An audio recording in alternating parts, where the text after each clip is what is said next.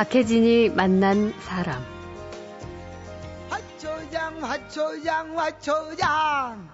화초장 하나를 얻었다. 얻었네, 얻었네. 화초장 하나를 얻었다. 제비다리를 고쳐주고 부자가 된 흥부집에 갔다가 금은보화가 들었다는 화초장을 짊어지고 가는 놀부. 판소리 흥부가 중에 화초장 타령이죠. 가만히 듣고 있어도 흥이 절로 나는 우리의 판소리. 듣는 사람은 그저 즐겁기만 하지만 그 절묘한 소리를 내기 위해서 소리꾼은 외로운 싸움을 견뎌내야 합니다.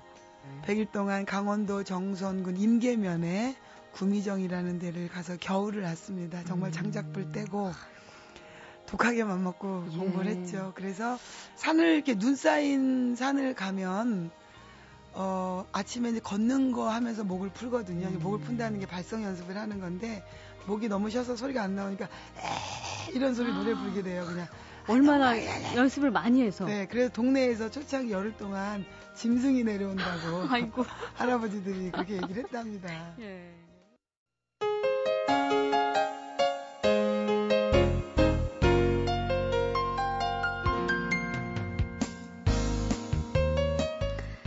춘향가, 심청가, 수궁가, 흥보가, 적벽가를 판소리 다섯 마당이라고 한다.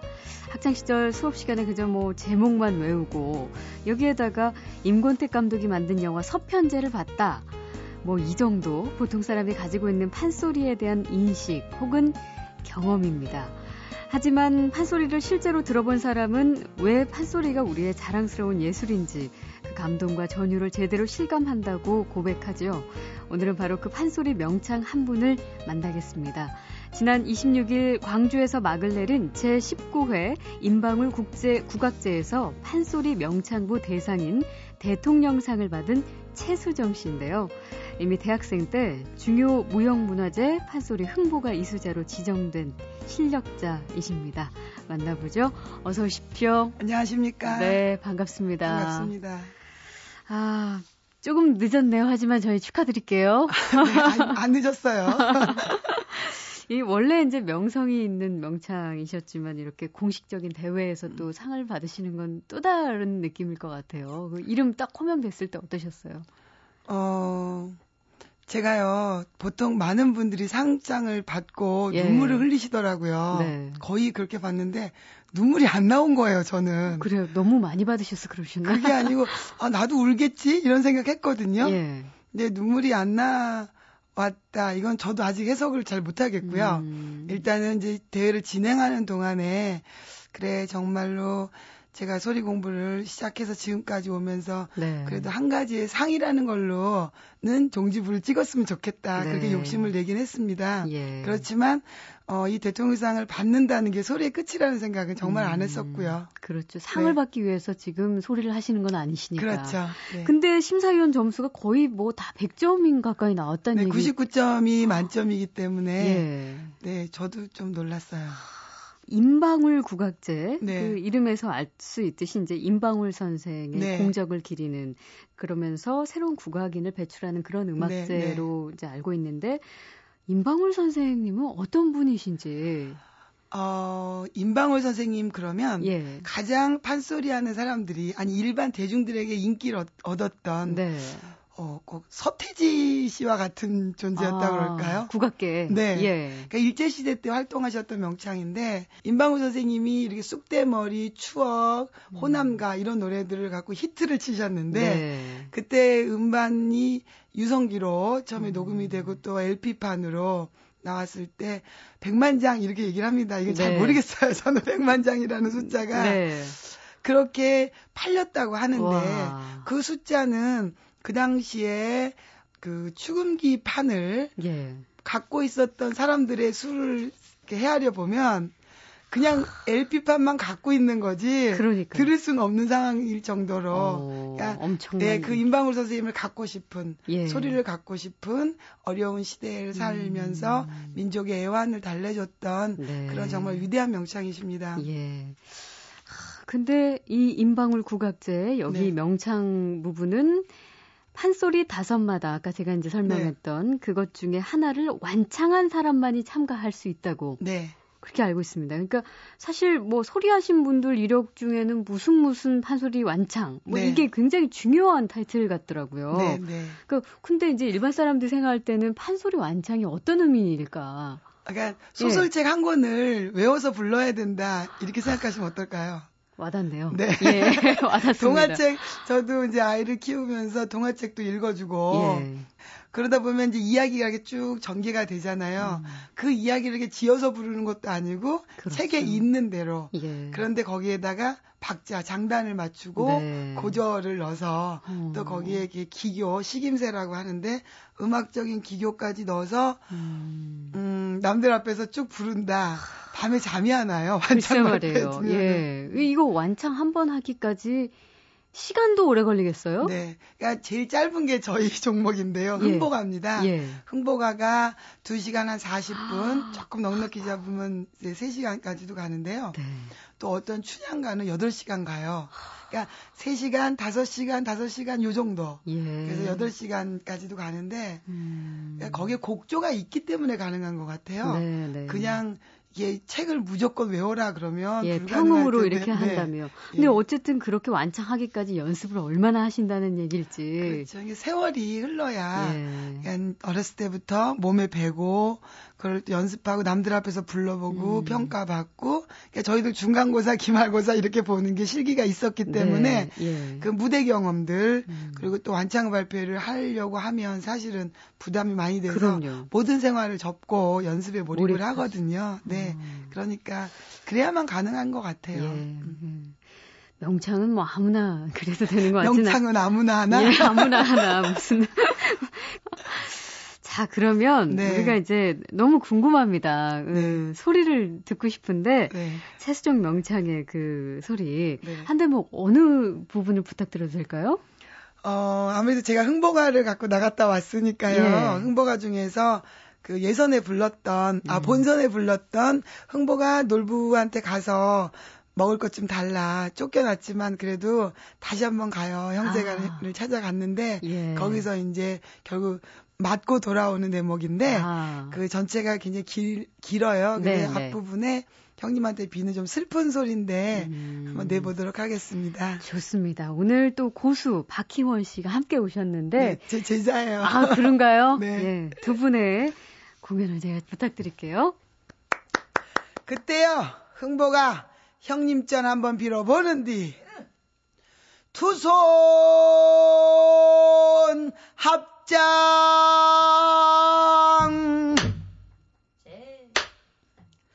무릎을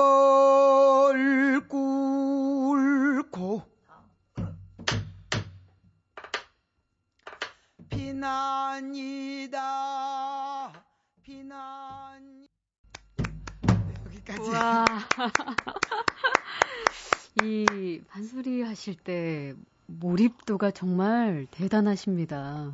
그래요? 제가 혹시나 소리에 네. 방해가 되지 않을까 그냥 눈 음. 맞추기도 두려워서 네. 슬금슬금 제가 힐끗힐끗 봤는데요. 아, 그냥 막 전율이 느껴집니다. 감사합니다. 예. 사실은 이렇게 이 국악이요, 우리 음악이 판소리가 예전에는 성악가 그러면은 예. 어 판소리 하는 사람을 성악가라고 그랬어요. 네. 그래서 임방울 음. 선생님 이전 시대에 근대 오명창이라고 그래서 음. 우리가 바, 핸델, 모차르트는 알아도 제가 지금부터 이름을 대면 잘 모르실 겁니다. 네. 송만갑, 이동백, 정정열, 김창룡, 김창환 이런 명창이 그 조선시대 말에 굉장히 음. 히트를 쳤던 대국창 소리를 들었던 분들인데 네. 그분들의 소리를 이렇게 들으면은 아, 멋지다. 음반을 딱 녹음한 걸 이렇게 얘기를 해요. 처음에 음. 성악가는 송만갑이 올시다. 아 그래요. 네 이렇게 얘기를 하면 예. 지금 저희가 성악가 그러면 백한토 창법의 서양 음악을 하시는 네. 성악 가가 성악까지 그렇죠. 판소리 하는 사람은 국악인 음. 이렇게 그냥 한 뭉탱이 안에 다 들어가 가지고 네. 있어요. 예. 네, 이렇게 국악인은 별도의 사람들처럼 음. 동시대를 살고 있으면서도 음. 인정되고 있는 게 굉장히 속상해요. 네. 근데 오늘 이런 프로에서 제가 판소리를 하는 성악가로서 음. 혹시 청취자 여러분들이 들으시고 네. 그래 이게 우리의 노래지 그래 판소리가 참 좋구나 음. 그런 인상을 드리고 싶고 네. 최수정이의 소리가 중요한 게 아니라 음. 판소리라는 걸 내 관심을 가져야 되겠다. 음. 그래도 이런 정말 일반인이 듣는 라디오 프로그램에 네. 이상한 국악인이 나와서 이런 판소리를 불러서 예. 감동을 줄 수 있는 기회가 된다는 생각을 했습니다. 그래서 좀 더 열심히 불렀는데요. 네. 청취자 여러분들 이쁘게 봐주세요. 아유, 제가 들은 말씀까지 다 하고 저희가 영광입니다. 이렇게 네. 찾아주셔서 감사드립니다. 자, 박혜진이 만난 사람 최근 열린 임방울 국악제에서 대상 대통령상을 받은 명창 최수정 씨를 만나고 있습니다.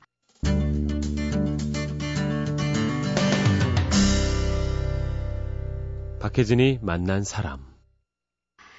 어, 저희가 그 최수정 씨를 만나고 싶은 또 하나의 이유가 있었는데요. 네.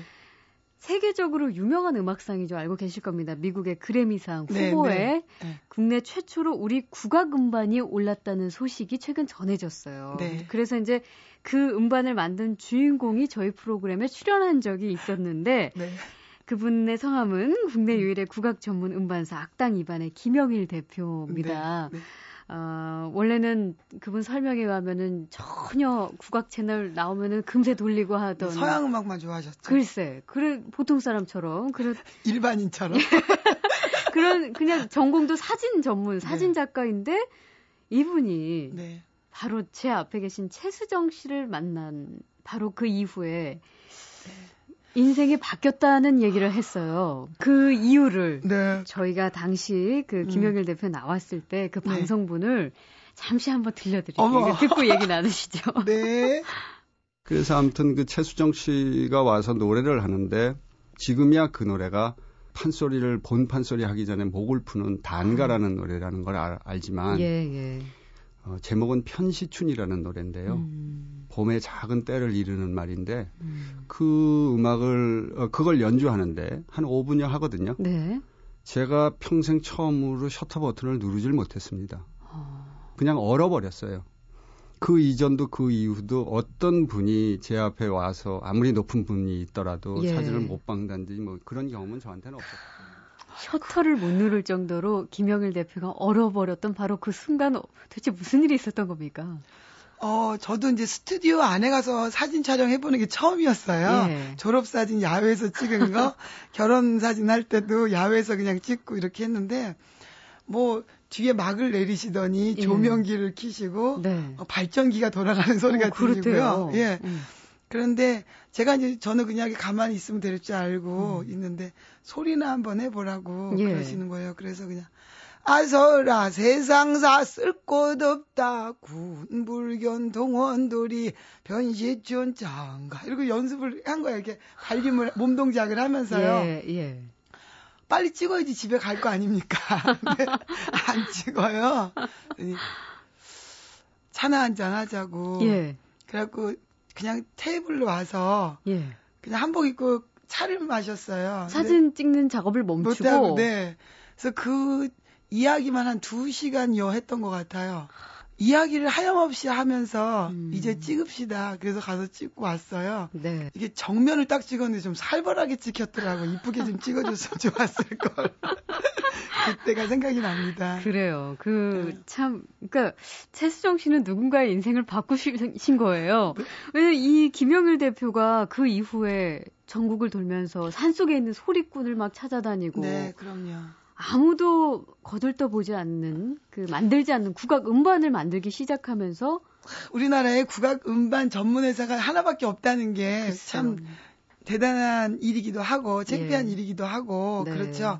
음. 제가 하는 게 얼마나 더 소중한지 네. 그런 걸 오히려 또 공부시켜 주신 선생님이십니다. 음. 그래서 참 인연이 이렇게 서로 어, 의지하고 네. 살아야 되는 그런 인연인 것 같다 그런 그, 생각했어요. 그리고 이제 서로가 아 우리 소리를 왜 이렇게 기록하고 네. 앞으로 계속 가져가야 되는가에 대한 어떤 소명 의식을 서로 느끼게 해준 네. 것 같아요. 그렇죠. 네. 근데 원래 이렇게 목청이 좀 좋으셨나요? 타고나시기를? 저는요 판소리 하기 전에 중학교 때는 중학교 성악반이었어요. 합창단이었어요. 아. 그래서 하이소프라노는 아니고 메조소프라노 역을 맡았는데 예, 음역인데 예. 마리아 칼라스가 되는 줄 알았죠. 그런데 그런데 국악고를 가셨어요? 네, 엄마가 가야금을 해보면 어떻겠냐고. 그, 근데 판소리에 어떻게 매료가 확 되신 거예요? 그러니까 저희 때는요 선생님들이 120명을 뽑아놓고 전공을 나눠주셨어요. 아. 가야금, 검은고, 대금, 해금, 피리, 정각, 판소리 이렇게 네, 나누는데 네. 근데 저희 학교 교가가 희연아 같이 할까? 아, 그거 알아요, 그것도? 후배니, 후배경 제자가. 아. 역사가 길고 오랜 우리의 나라. 음. 제가 막 그걸 불렀더니, 어, 너는 판소리인데? 딱 들어도 판소리예요. 네, 판소리라고 하면서, 아, 그래, 두고 보자, 이런 시점이었어요. 예. 근데, 음, 민요라고 음. 그때 한숙 선생님께서 오셔서 저희 합창으로 농부가를 가르쳐 주셨어요. 민요 네. 시간에. 예. 그때 농부가를 여여여여루 상사리여 여보시오 농부님 네 이네 말을 들어보소 어아 농부들 말 들어요. 음. 딱 요만큼이 첫 시간 배운 거였어요. 네. 머리카락이 쫙 쓰면서 막 그 소름의 샤워를 느꼈죠. 아, 이게 뭐지? 예. 그러니까 서양의 도레인파솔라시도 이 화성에 길들였던 졌던 음. 제가 이런 그 아주 판소리 강렬한 농부한 네. 그나마 되게 강렬한 노래거든요. 네. 다른 민요들 중에서도 음. 그거를 제 목소리로 표현하는데 어떤 희열이 있었어요. 어. 아마 지금까지 제가 판소리를 놓치지 않고 한 건 그때 내 목소리로 예. 다른 발성을 해보면서 예.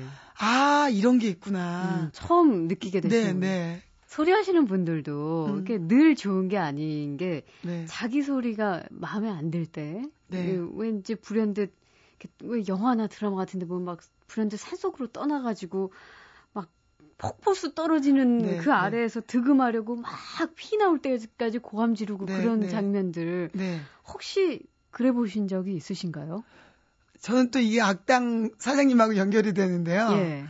어, 그 피어 레코딩을 하자고 그러시면서 완창을 녹음해야지 저를 데리고 예. 그 운당이라고 남양주에 있는 영화 촬영소 종합 그 영화 촬영소가 예. 있어요. 그 예. 운당이라는 게 한옥 이름인데 음. 그 박귀희 선생님이라고 가야금 병창하셨던 선생님이 아. 종로에서 갖고 계시던 그 숙소예요. 네. 그 건물을 운당 영화 촬영소를 옮겨놓은 겁니다. 음. 그게 한옥이니까 가서 녹음을 하자. 네네. 네. 그래서 지인들 50여 분을 이끌고 라이브로. 그러니까 또 그분은 또 스튜디오에서 네, 네. 녹음 안 하기로 유명하신다면. 통으로 그냥 쭉 가자. 틀려도 좋다. 그래서 비행기 소리, 바람 소리 뭐 난리 났어요. 아. 그거를 녹음을 다 하고 저는 이제 연습을 하고 했으니까 참 잘 됐어. 이렇게 생각하고 예. 어 스튜디오 와서 모니터링을 하는데 예.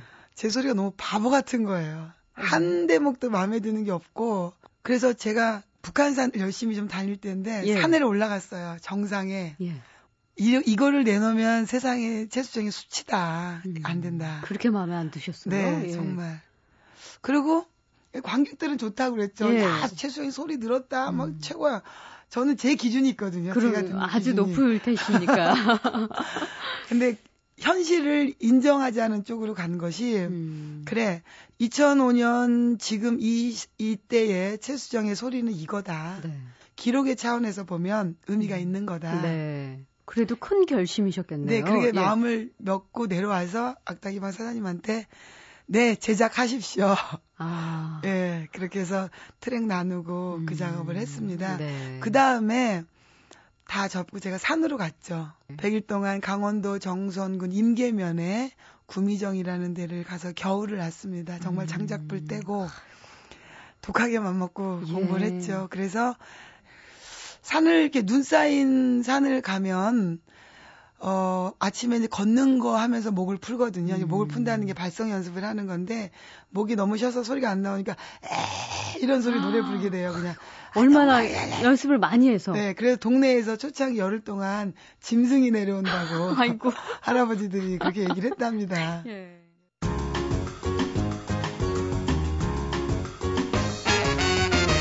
박혜진이 만난 사람. 자, 박혜진이 만난 사람 최근 열린 임방울 국악제에서 대상 대통령상을 받은 명창 최수정 씨를 만나고 있습니다.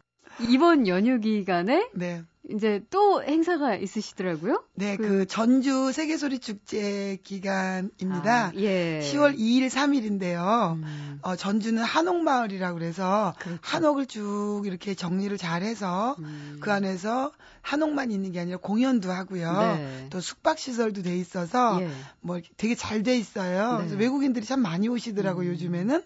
근데 거기에 학인당이라는 곳이 있습니다. 네. 한옥 이름이 학인당이에요. 아. 거기에 동편제 판소리 복원 완창 학술 대회를 하는데 아. 이때는 이제 말이 어렵죠. 동편제 판소리 복원 복원 춘향가를 복원해서 완창도 하고 학술 대회도 한다는 네. 겁니다. 네, 네. 전남대학교에 계시는 전인삼 교수님께서 예, 예 복원을 해 춘향가를 음반으로만 남아있던 춘향가를 살려서 완창을 다섯 시간 동안 부르십니다. 이틀에 나누어서. 아, 예. 네, 그것의 의미와 가치가 무엇인지를 설명하는 국문과 음. 교수님들이 나오셔서 네. 연구 발표를 하시고 또 실기 저도 가서 이제 발표를 하는데요. 음. 그러면은 이 이번 그 전주 세계 소리 축제 네. 여기에서 이제 최수정 씨는 저는요. 어 설거지하는 이 전인영 선생님께서 3년 동안 예. 작업한 그 기록을 제가 예. 쭉 했습니다. 네. 그, 그 복원기라고 해서 예. 그걸 제가 발표를 하고요. 네. 어, 실제로는 노래는 저는 이제 심청가 박목주 선생님이라고 음. 또 동편지의 또 다른 명창이신데 네. 그 소리를 복원해서 저도 내년쯤 해볼 생각입니다. 아유, 기대가 됩니다. 네. 저희가 이렇게 어렵게 모신 만큼 한 번 더 지금 소리를 시간 다 됐어요. 예, 너무 짧아서 참 아쉽네요. 네, 그렇군요. 예, 뭐 마지막으로 판소리 하나를 또 더 청해 듣고 싶은데. 아, 그러면요. 예, 예. 우리 청취자 여러분들이 많이 아시는 음. 흥보가 중에서 화초장 대목이라고 예. 자, 그럼 흥보가 중 화초장을 네. 마지막 곡으로 저희가 청해 들으면서 명창 최수정 씨 그리고 오늘 함께 수고해 주신 고수 박희원 씨와는 네. 여기서 인사를 나누겠습니다. 고맙습니다. 네. 예. 불러보겠습니다.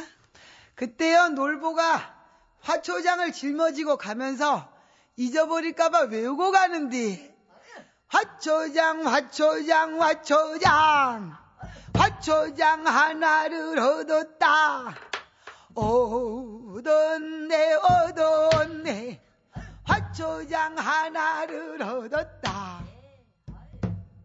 또랑을 건너뛰다. 아차 내가 잊었다